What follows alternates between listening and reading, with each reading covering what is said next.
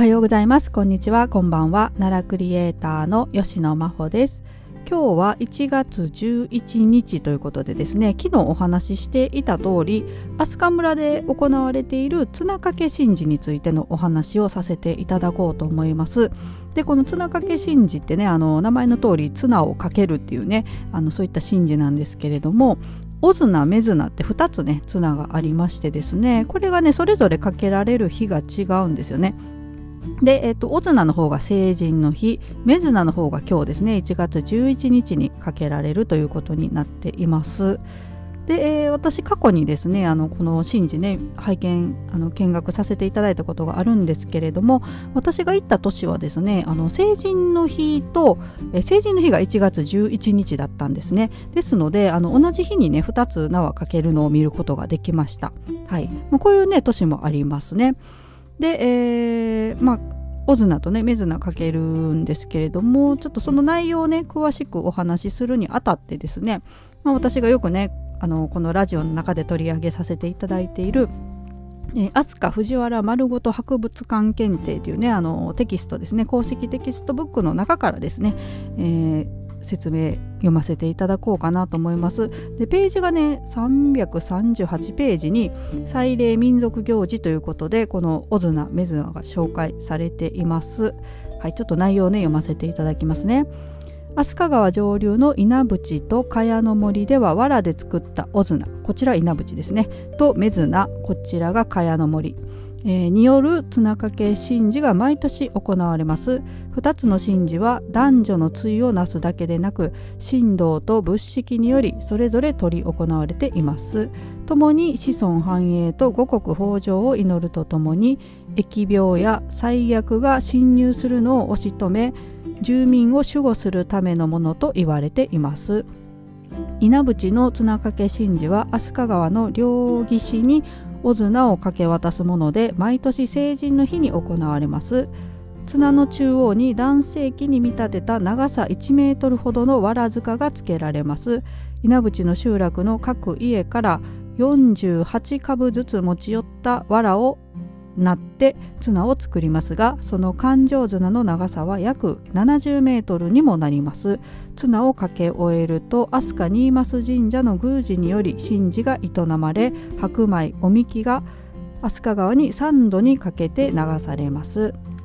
茅の森の目綱は環状綱掛けと呼ばれ毎年1月11日に掛け替えられます。環状とは神仏の来臨を請うこと。また神仏の分霊を移し祀ること。メズナは女性の性器を形作ったものを綱の中央につけており茅の森の男性が総出で作ります。メズナが完成すると茅の森の龍福寺の住職を先頭に小技勘所まで運ばれます。福石と呼ばれる石の上に祭壇を設け綱を一旦この石に巻きつけてかけます。綱掛けは仏式の作法で行われ供物を備えたの、えー、備えた後で独協が始まり目綱を対岸に渡し感情綱掛けは終了します。はいということですねこういうふうに説明が書かれています。これね、あのー、今お話っていうか読んだ中にもありましたけれども、あのー、それぞれね神式と仏式で行われるっていうのがね面白いですよね。ですので、まあ、私もあのオズナとメズナ同じ日にね、えー、見学行った時はですね最初にねオズナの方をかける、えー、ところから始まりましたね。あの時間がちょっとずれてるんですね。最初にオズナをかけました。であのそれもねあのツナも一緒にねえーと、みんなでかけられるんですよね。みんなでこうすっごい長いんですよ。今70メートルってありましたけどね。それをあの見に来られた方がですねみんなでこう持ってですねかけるのをお手伝いするんですけれども、えー、本当にねあの対岸の、まあ、ちょっと山の斜面というかねあのそこへ何人かの方がね男性の方が登られて縄をかけてこう引っ張り上げてくださるんですけれどもね、はい、もうおおって声上がりますね。ちゃんとかかった瞬間ね。えー、これはね、まあ、1年間ずっとかかってますので、あの綱掛け神事の日じゃなくてもねあの行ったらかかってますのでねちょっと見たことないって方は現地に行って見ていただけたらと思うんですけれどもね。はい、えー、がありましてでまああの神職の方によるね、えー、そういう神事が行われると、まあ、飛鳥新増神社の宮司さんということですけれどもね。あの飛鳥新増神社といえばねあの変わった記載が有名ですけれどもね、はい、そこの宮司さんが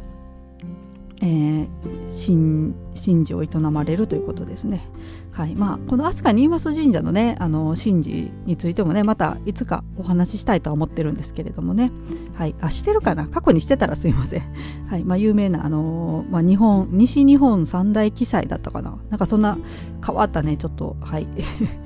お祭りがありますのでね。気になる方はちょっと飛鳥新増神社祭りで調べたらすぐ出ると思うんですけれどもね、はい、ちょっと18金みたいな内容なんですけど、えー、そこの宮司さんがやられてで白米とおみきが飛鳥川に、えー、3度に分けて流されるということですね。でなんかこの時にねあの棒にみかんを刺したようなやつバーってこう橋のところに並べられてるんですよね。それなんかいただけるんですよ。だから私あの棒の先にみかんがついたやつずっと持ってねあのその後のメズナのね、えー、神事も見に行ったんですけどね。はい、えー、というのがありましたね。で、えー、このオズナを見た後にですね、私、茅の森の方へね、移動しまして、まあ、あの、川沿いにずっと歩いて行ったら、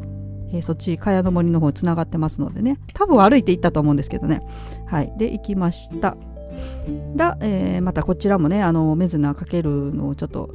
間近でね、見学させていただいてたんですけれども、えー、こちらも同じようにねかけ、えー、岸両側から引っ張ってね綱をかけ終わると、えー、こちらはまあ仏式でね神事というか、えー、仏式の作法で行われるっていうことでえー、えー、と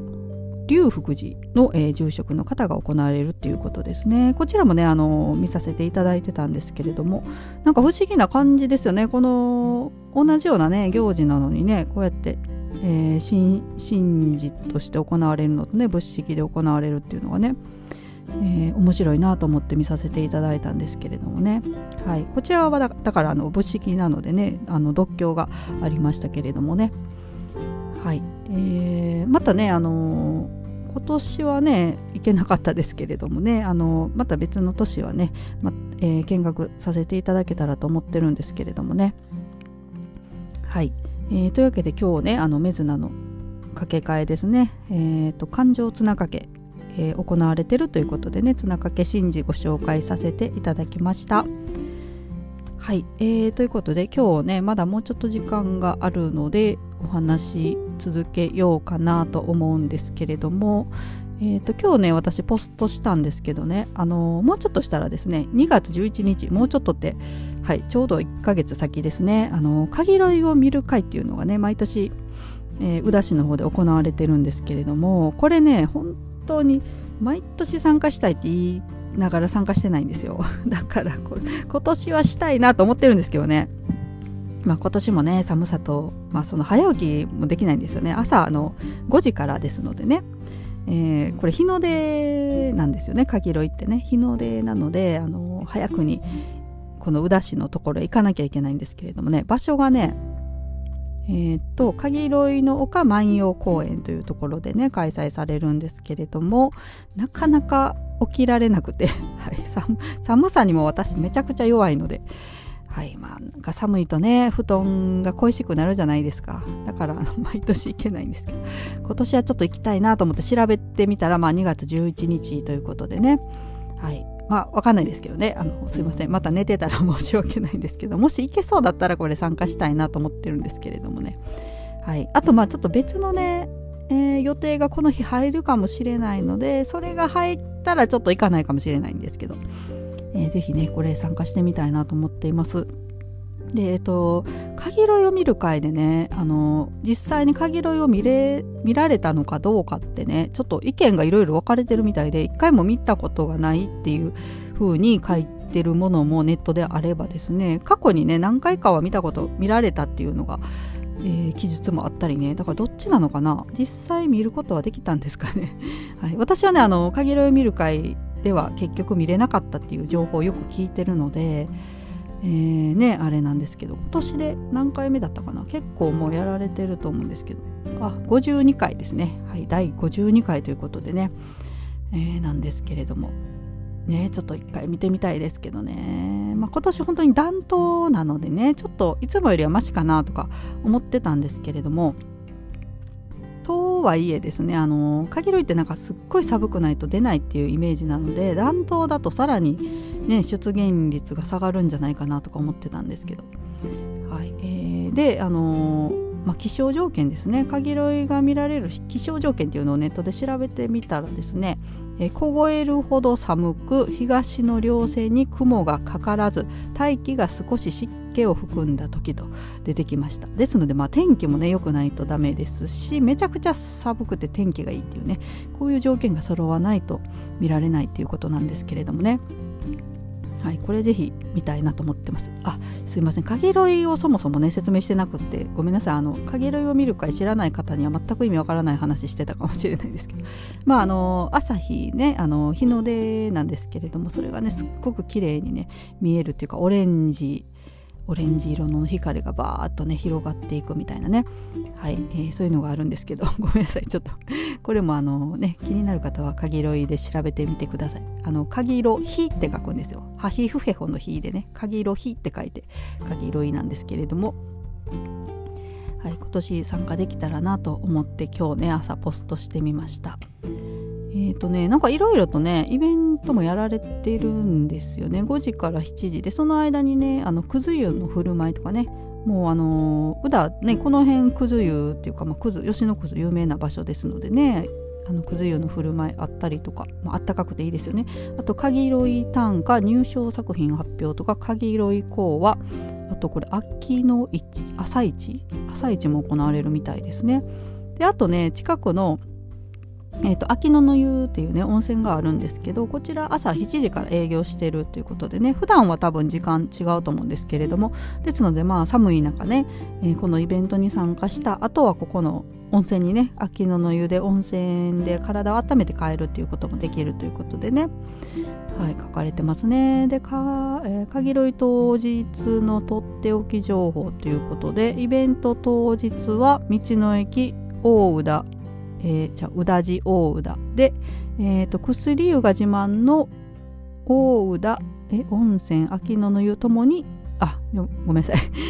今初めて読んだから、まあ、道の駅と今紹介したね。温泉がともに午後午後じゃない午前7時からね早朝営業されるっていうことでね。あの早く空いてますのでこちら訪ねることができるっていうことですね。